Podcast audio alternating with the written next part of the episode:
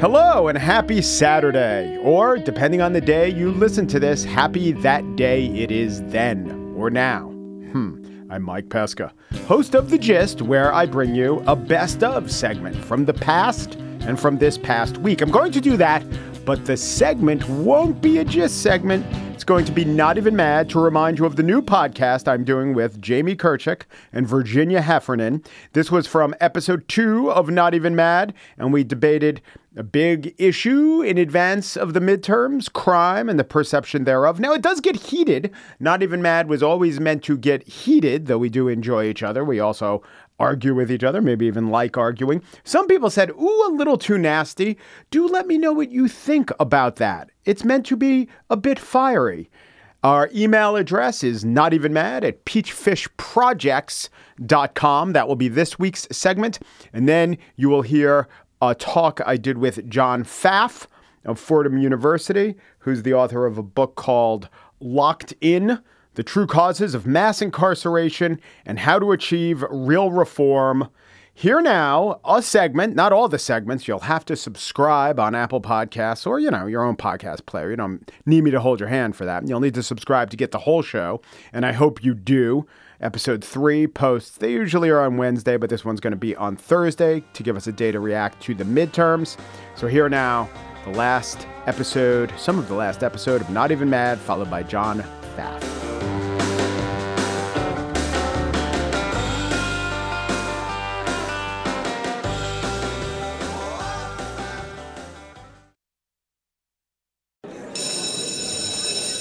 I'm Dr. Megan Sacks. And I'm Dr. Amy Shlosberg. And we're the host of the podcast Campus Killings. Our show covers some of the most sinister crimes to take place on or around school campuses, or the cases we discuss have a school connected theme. And with the new school year comes an all new second season of Campus Killings, which will debut on September 16th, 2023. But if you want to listen to Campus Killings now, you can binge all the episodes from season one, available everywhere you listen to podcasts. Hello and welcome to Not Even Mad, a show where we're at times intemperate, conspicuously quizzical, penetratingly pugnacious, but we're not even mad. Today, as we discuss the Elon Musk Twitter takeover, fear of crime, and as we introduce a segment called Cancel Court, we vow to relish the discourse because we are not even mad.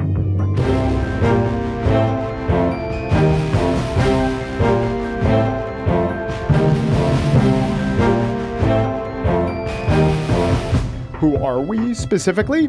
Jamie Kirchick is a columnist for Tablet Magazine and author of the New York Times bestseller Secret City The Hidden History of Gay Washington. Jamie, I give you the choice. Please name your favorite Halloween candy or saint in honor of All Saints Day. I'm going to have to go with chocolate with the little razor blades in them. Virginia Heffernan writes for Wired and her own Substack called Magic and Law. Same question, saint or candy?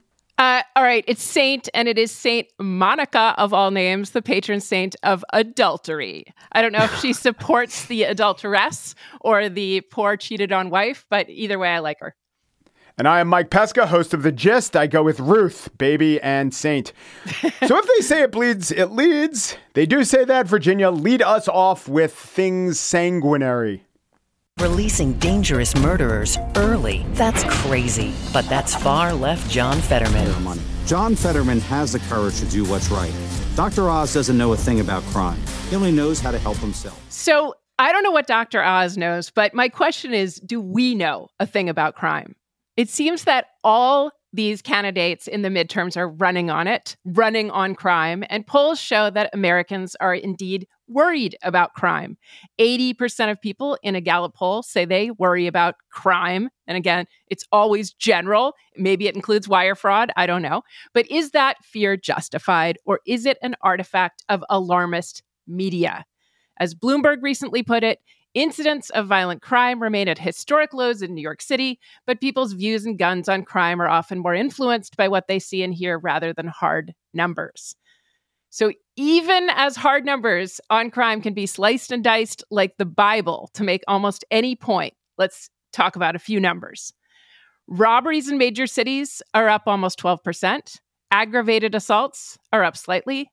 Homicides, by contrast, are down slightly, and rapes fell by 5%.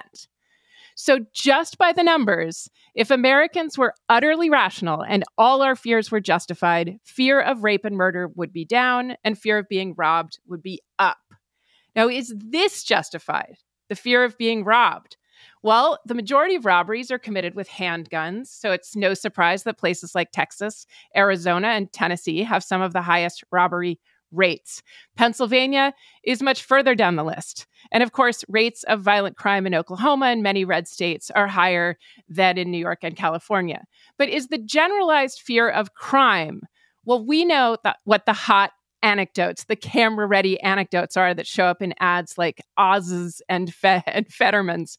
Um, an innocent person, usually white, is killed by a stranger who's often black or Latino.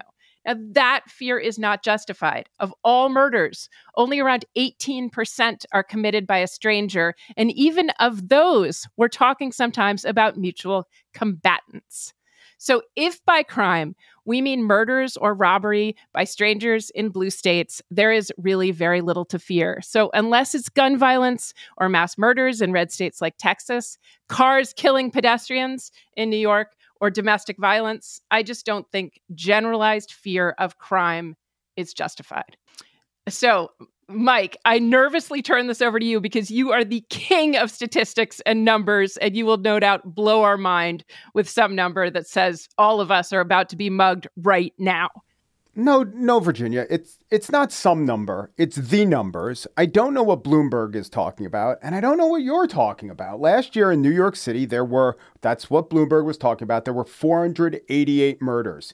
In 2017 and in 2018, there were under 300 murders in New York. So once you have an extra 200 bodies that didn't need to be lying bleeding on the ground, you have a problem. It's not just New York. Pre-pandemic, there were 16,000 or so murders in the United States, and then it exploded. Over 21,000 people dead. So we're talking about 5,000 bodies. These are statistics only because there's so many, I can't talk about them all individually. But it's an inhumane read on this to think of it as statistics or anything other than societal trends and uh, pandemic explosions of anger, and also failure to police as we once did. But there are so many more dead people and so many more dead people than there have to be. Murder had a massive jump right after the pandemic or right after lockdowns during the pandemic. It was at a 25 year high. It went up by 30%. Sorry, it's a statistic. Think of it as 5,000 extra people.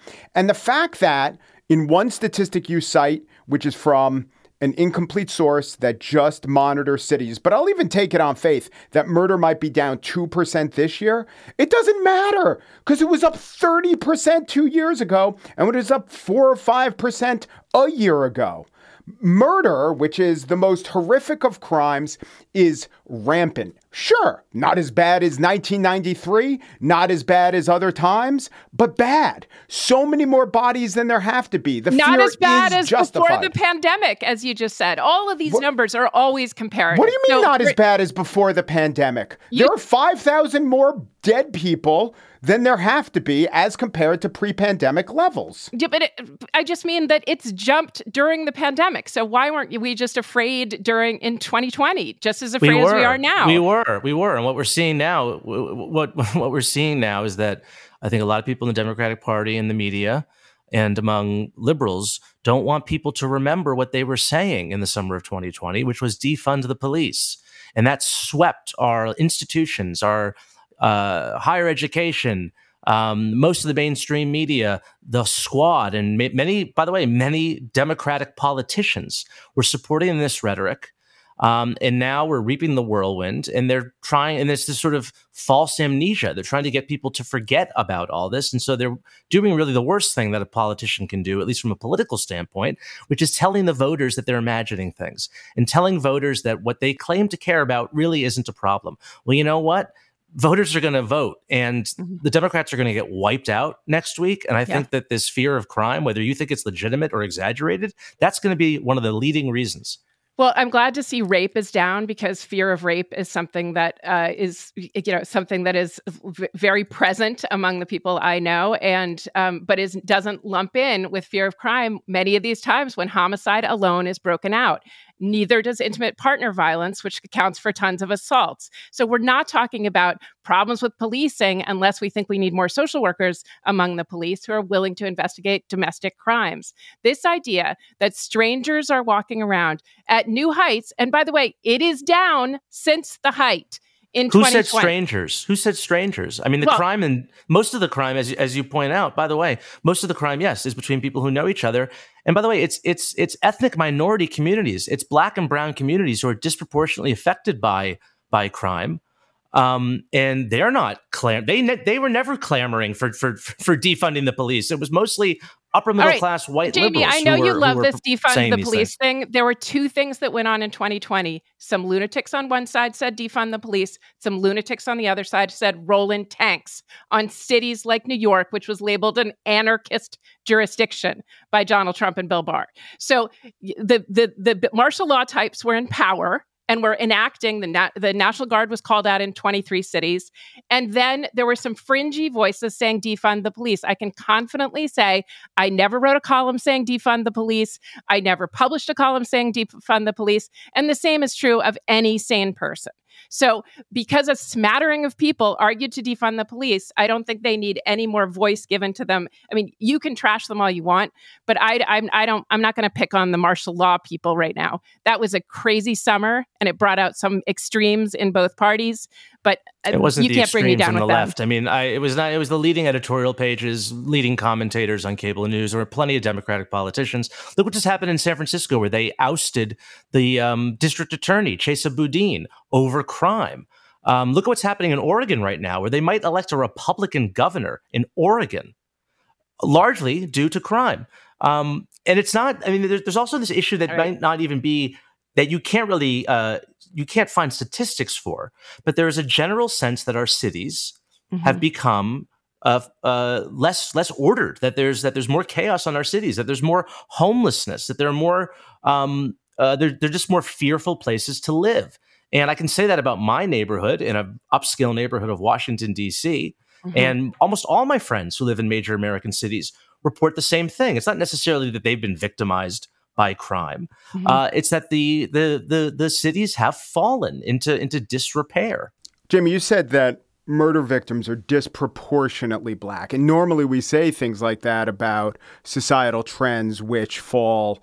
Uh, more heavily on the African American community. You don't have to go that far to say disproportionately. In America today, most murder victims are black, and that is a trend, a post pandemic development. Most in a country where 14% of Americans are black, most murder victims are black. And it goes without saying, since most murder victims and murderers come from the same ethnicity, that most murderers or uh, yes, most killers are also African American. But this is a human rights tragedy especially for communities that you would think that liberals and progressives care the most about. It is nothing to do with how I feel or the general sense of disorderliness, which, by the way, may be warranted, and I'm going to say is warranted. I'm just going by empiricism. When crime was exceedingly low in New York, and when there was a miracle of policing, and when New York had a murder rate of 3.0 per 100,000 people, when the national rate was five, so you were so much safer in New York City than you were if you were plunked down someplace random in the United States. I said it over and over again. Now, it is true. Surveys still said that people were worried about crime in their community as it was going down. But now it is going up.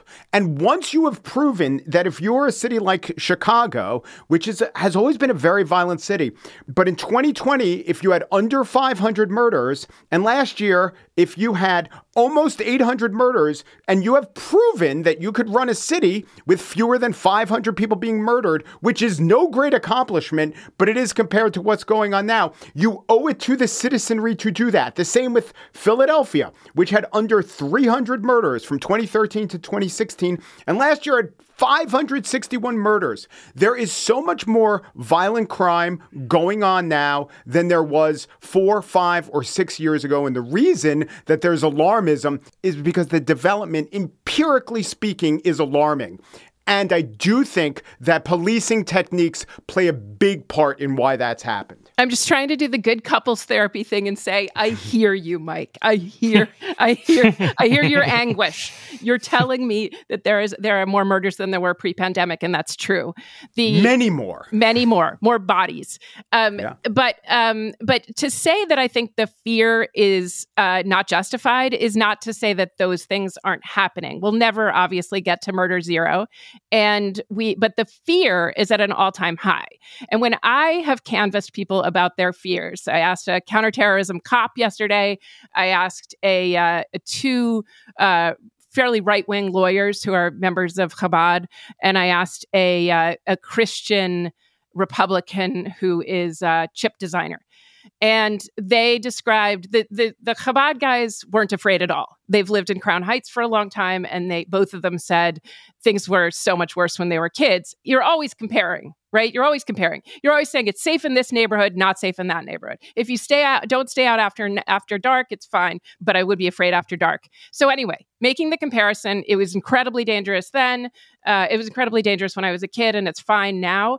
Is the general sentiment in New York, rightly or wrongly, that the pandemic represented a blip? Now we're going in the right direction. Um, missed, it's wait, not the wait, general wait, sentiment. On, Look on. at the Since, polls. Mm-hmm. Chabad, right. Chabad is organized around a 13th century religious text. They want to remove themselves from modernity. Okay. And by the way, Chabad members are safe. These crimes happen in They're, certain zip right. codes they on certain. They don't live in the Chabad community, and, where, I and cite that to live. say these are religious conservatives who live, who like live cheek by jowl with you know people of all different ethnicities, and they are not experiencing fear right now. Again, this is a perception issue. Jamie, uh, you know, has said that there are other things that cue him into the idea that we're in their societal uh, breakdown. Um, among them, you know, graffiti, homelessness, and all those things signal crime or signal some kind of uneasy breakdown that we call crime to some people. To these guys in what looks like a very dangerous neighborhood, honestly, to me, don't say they they aren't afraid of it. Who knows? Another guy also said he he was just traveling here that he had once had a subwoofer stolen out of his car a long time ago. He was still miffed about it. He actually admitted that in those days he had racist ideas of who might have stolen it, and he continued to be angry at black people. He never found out who stole it um, now visiting New York, he said he didn't, he wasn't afraid at all. He didn't even, uh, look, you know, worry about his wallet.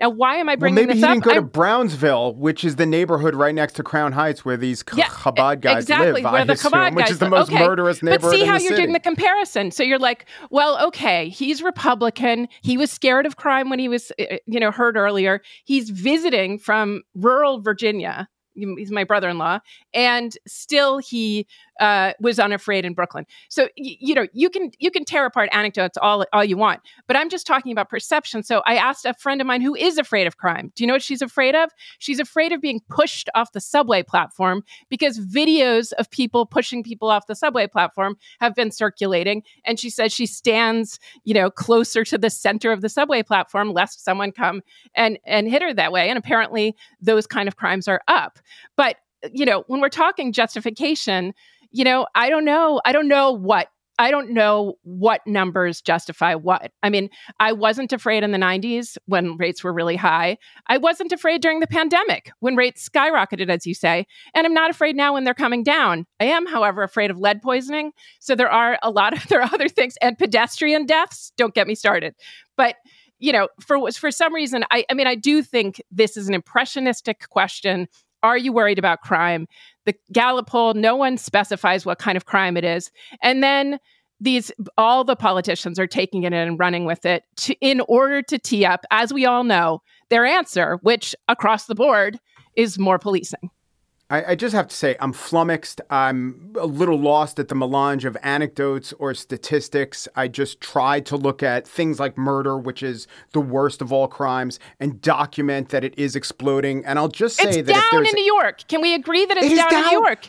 It is down after Eric Adams was elected by single digits percent. It's up by 30 something percent overall. This is like saying global warming is down because last year average temperatures weren't as bad as two years okay, ago. We're not allowed to talk about the 90s, right? But we are allowed, we can't, so we can't even comment on it going down over a year as opposed we don't to know saying. that it's gone down. We just, the official FBI statistics for the full year of 2021 had it going up by 4%. so, Mike, you live in New York. You live deeper in, in Brook into Brooklyn than I do. Are you afraid? Yeah, well, I don't know if I'm afraid. I will say this if anecdotes matter, when I moved to my neighborhood in 2019 and my kids were younger, my youngest was 10, we mm-hmm. sent him to the store at nine o'clock. And two nights ago, he wanted some strawberry ice cream. And I said, let me come with you. Because there's a shooting mm-hmm. every third night. Now, mm-hmm. that's an anecdote, and I don't need the anecdotes. I just know about the bodies, I just know about about the empirical evidence. And the last thing I want to say is if there's any politician who would try to sometimes sometimes there are issues where look, we all know a politician has to say something and a politician can't just level with the people and say, well, you really want inflation to go down? Unemployment's going to have to go up. You can't say that. But if a politician were to say, you know, crime's not that bad, he cor- or she would correctly be excoriated and should lose his job. Yeah, I mean, I just I think this is an interesting one because I'm you know I'm not like when when people on the left talk about things they're afraid of. Let's say Asian hate, right? Yeah. They're like they're just like this is really really dangerous. It the right is like never fails to come around. Maybe not with Asian hate, but with racism, with police vi- violence, and say what it's so much better than it ever was. You're blowing this out of proportion. Right. Here's the most conservative numbers you've ever seen that show you that like you know forget people being shot at, forget people who have a jackknife in their in their pocket being shot dead, but that this many unarmed men and it's so tiny. So why are they afraid? They're just delusional. Racism's over.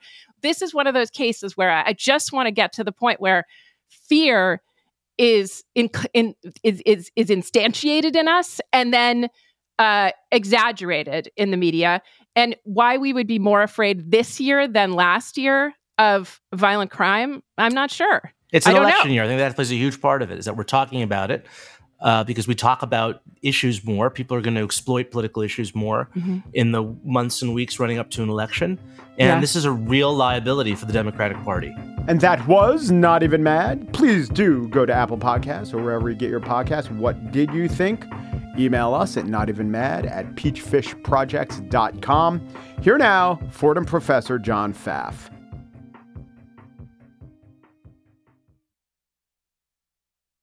John Pfaff is a professor of law at Fordham University.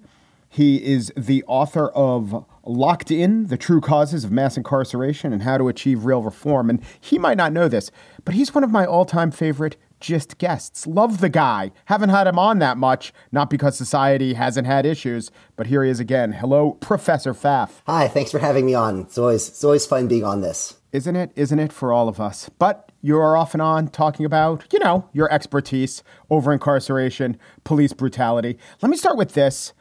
This question might not go anywhere, it might confound you, but I do think if we try to solve a problem, we have to define what the problem is. So, what is the problem with police in America? How would we define what that problem is?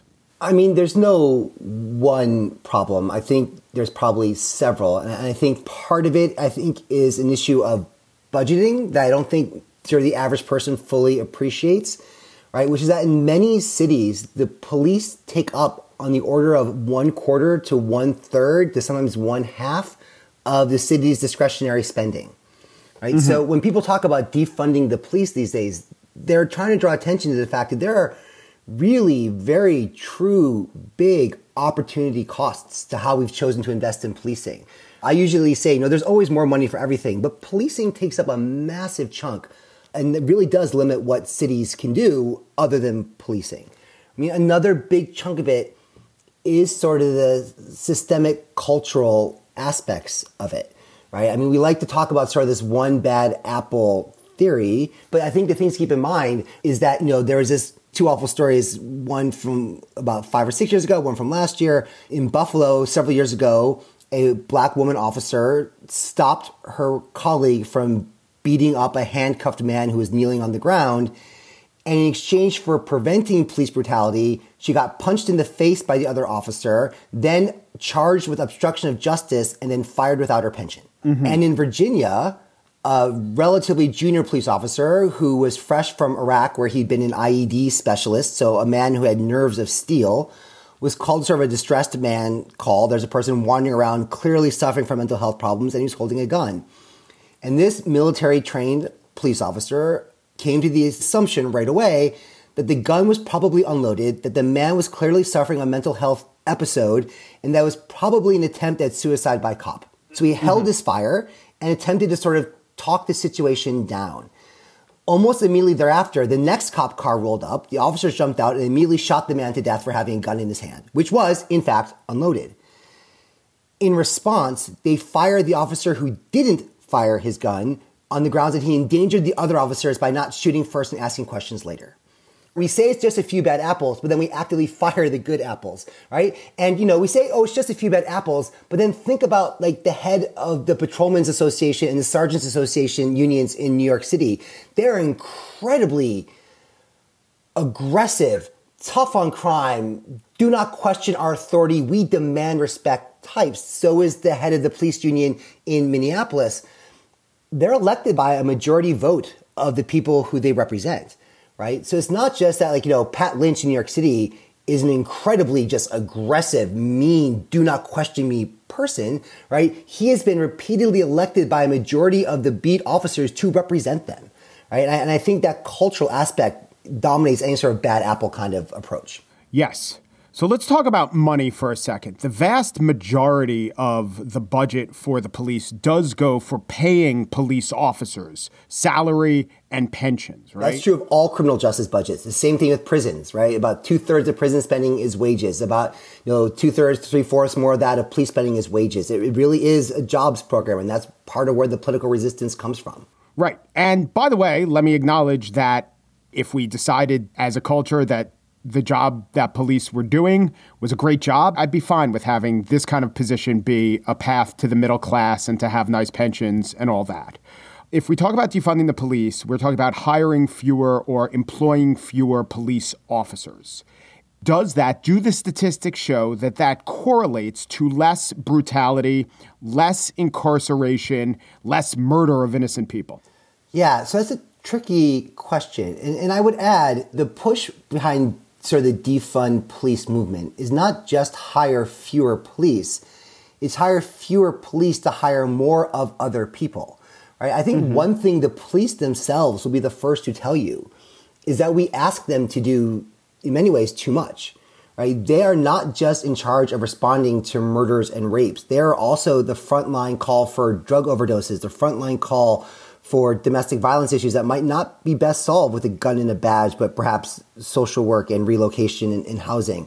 Right? They are the first responders for homelessness. They are the first responders for, for mental health crises. These are not the jobs that they are trained for, and these are this is not a job I think you could train any one person to do well. So the idea is you hire fewer cops you hire more social workers and more homeless outreach things and invest more in the public housing and the mental health and the public health side. Now, from the police point of view, it's not going to be easy to shift them from one job to the other, right? The people trained to be police officers are not easily retrained as a social worker. And so there will be transition costs. But the idea is not to say get rid of the money, it's to change who we're paying that payroll for. Generally, more police leads to less crime. That is true. That doesn't mean, however, that more of something else that we've generally chosen not to invest in could have produced that same reduction in crime at a lower social or financial cost. We invest all these resources in policing. One quarter, one third, one half of city budgets go to policing. And it's not clear what we get for that, right? You know, nationwide, the clearance rate for homicide, the percent of homicides that result in an arrest, not even a conviction, just an arrest, is about 60%. And in many cities, it gets lower than that. And in many cities, if the victim is a black man, it gets down to like 30%, right? Mm-hmm. So, you know, why do young black men in cities have a higher rate of gun possession and gun ownership and, and, and gun use? Because the cops aren't actually there to do the job. The police haven't actually provided safety. One of the better books on policing out there, and I don't understand why it hasn't gotten more traction, is this book Ghettoside by Jill Leovy, who's an LA Times journalist who was embedded with a homicide division in South, what was then called South Central Los Angeles she draws on sort of this social, this sort of anthropological research across like time and the globe, showing that whenever you've got a bunch of young men who don't have a lot of upward mobility, and the state doesn't do a good job of sort of monopolizing violence, they turn to violence themselves to protect themselves, right? And that's kind of what lots of like you know black city urban communities face, right? They, they don't have the employment opportunities that the rest of the country necessarily has. And the police aren't actually doing their job, right? They're making an arrest and one, two thirds of all murdered black men see no one arrested, right? And then we act shocked and horrified that there's no greater rates of gun possession in those areas. Well, of course, right? Because the police aren't actually doing their job, right? We invested all this money and haven't gotten necessarily what you'd expect to get for it. So why are we going to sink even more and more money into this system that that really isn't doing its job for the most impacted people?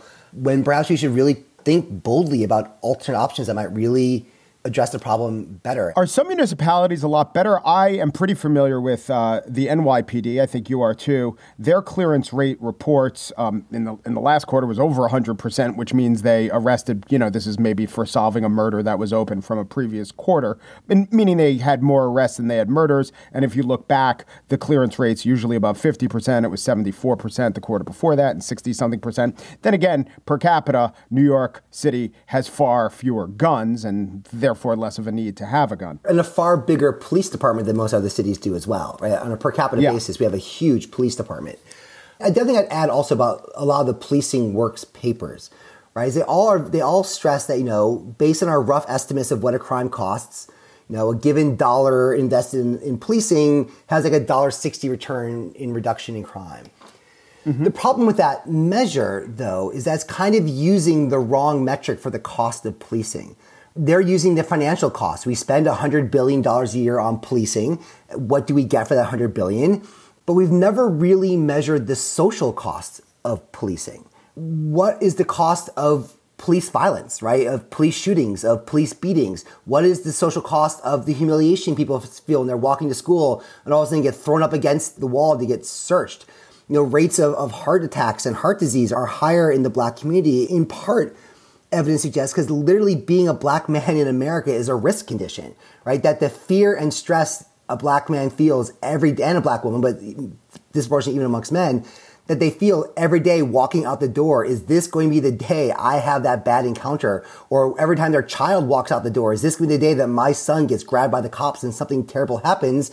That persistent unrelenting, unmitigated stress actually shortens lifespans. You know, you can't just look at 100 billion we spend, especially because most of that is wages, which is this weird Keynesian jobs program kind of thing, right? It, mm-hmm. It's it's actually this human cost that we've never once even bothered to estimate, which I think says quite a lot about where our priorities lie. That we're perfectly happy to invest 100 billion dollars a year in policing and never really bothered to measure what the human cost of that investment has been. But there was a study in which these off-duty cops had left the party and they had a bad interaction with a, a local African American man and they beat him into a coma. And over the next year, the number of 911 calls to the police center dropped by about 100,000. And it wasn't because crime went down, it's because the locals were literally terrified to call the police because they were afraid it would be their turn next.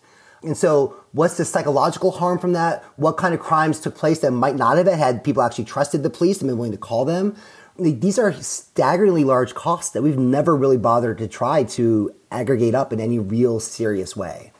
So, other than not mismanaging a hurricane or blizzard, you know, you have to keep crime low is so ingrained in the job description, the perceived job description of a politician. And they're just fearful. They're fearful of going against the police. The police have ways of slowing down or the blue flu, or they honestly believe that there is some justification in these really aggressive tactics that it does bring down crime. Right. I think that last bit's key. But implicit in that is that therefore they believe, and that the way you keep crime down is just to the police. And that last jump isn't necessarily true is there something else interesting with the politics there that they feel compelled that the only way you can show you care really about crime is to invest in the guns and the badges, not the social workers, not the psychologists and psychiatrists, not the mental health side, not the public health side, not housing, not food, not shelter. It's just guns and shields. And they clearly believe that even when the murder clearance rate is 30%, right? And so it's obviously that your police department is not in fact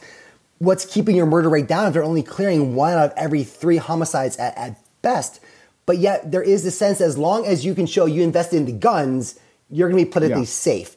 That's not just on the mayors, that's also on the voters, the safer, more gentrified, wealthier white parts of the city who aren't going to be the beneficiaries of the social work and want response now. And the guys with the guns see that they're responding now, right? And it's very much, I think, white liberal urban voters need to think about why we got here because they are the ones who got us here and they need to uh, confront that. Well, I would I would think that the lever of using uh, sociology or housing is just a lot harder than the immediate lever of the police. Uh, it's a it's a society wide fix. It's maybe a generational fix in some instances, whereas just having the police go in and arrest people who are about to do wrong or have or are perceived to, about to do wrong, it's a lot easier. I mean, it takes up a huge percent of the budget, but not as much as you know, providing New York City without adequate housing would take. But we provided we provided 50,000 New Yorkers with housing within 15 years, right? We just built the housing in Clinton and Attica and elsewhere upstate to mm, house oh, right. the tens of thousands of people we arrested, right? Where there's a will to build housing, we can build it. We just chose to build the housing with cages rather than the housing with, with a front door. This is where the boring stuff starts to matter. Prisons are funded by the state and they make up about 5% of the state budget. Right? Housing and policing make up a much bigger chunk of the city budget, right? So for the cities to expand their housing, they do have to find that money, and that means it's got to come from somewhere. It's probably going to have to come from the police. The tedious budgetary politics are critical here. Americans showed between 1980 and 2000 that we can build a massive amount of publicly funded residential space in an incredibly rapid period of time and staff it and man it and feed it and run it. We just chose to do the penal side of it, not the social side of it. So I, I don't doubt our ability. I just doubt where we choose to focus that ability. How many preventable deaths would be put up with in Park Slope on the grounds that, well, at least it's not as bad as it used to be? That our tolerance for things being better but not great is not the metric we use everywhere. And in some places, we demand that things just be great. And for poor, more predominantly minority, heavily policed communities, we seem to be insisting they be okay with things just getting better, even though things aren't actually good. And so I think maybe things are getting better. That's probably true. But at such a slow rate and with still such a high human and social cost that it does seem to demand something better, much more systemic and, and, and daring to come up with. John Pfaff is a law professor at Fordham University. His book, Locked In, talks about why the United States has the highest rates of incarceration in the world. Uh, maybe you saw it mentioned on the John Oliver show, but I don't get HBO. But I do enjoy talking to John. Thanks so much, John. Thanks so much. Thanks for joining us on the Saturday show. The Gist was produced by Corey Wara, assistant producer. The Gist and Not Even Mad are produced by Joel Patterson. I will talk to you Monday.